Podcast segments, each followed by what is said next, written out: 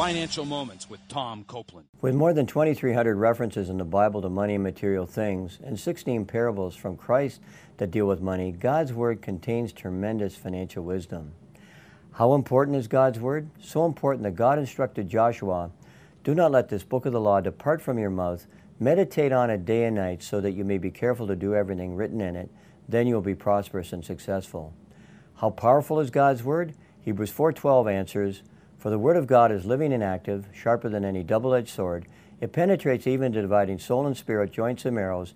It judges the thoughts and the attitudes of the heart."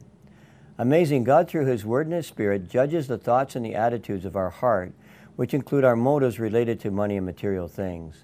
In summary, you should habitually study God's Word on finances to ensure that you're managing money God's way. To learn more, be sure to access the numerous resources from copland financial ministries dot org, the majority of which are free.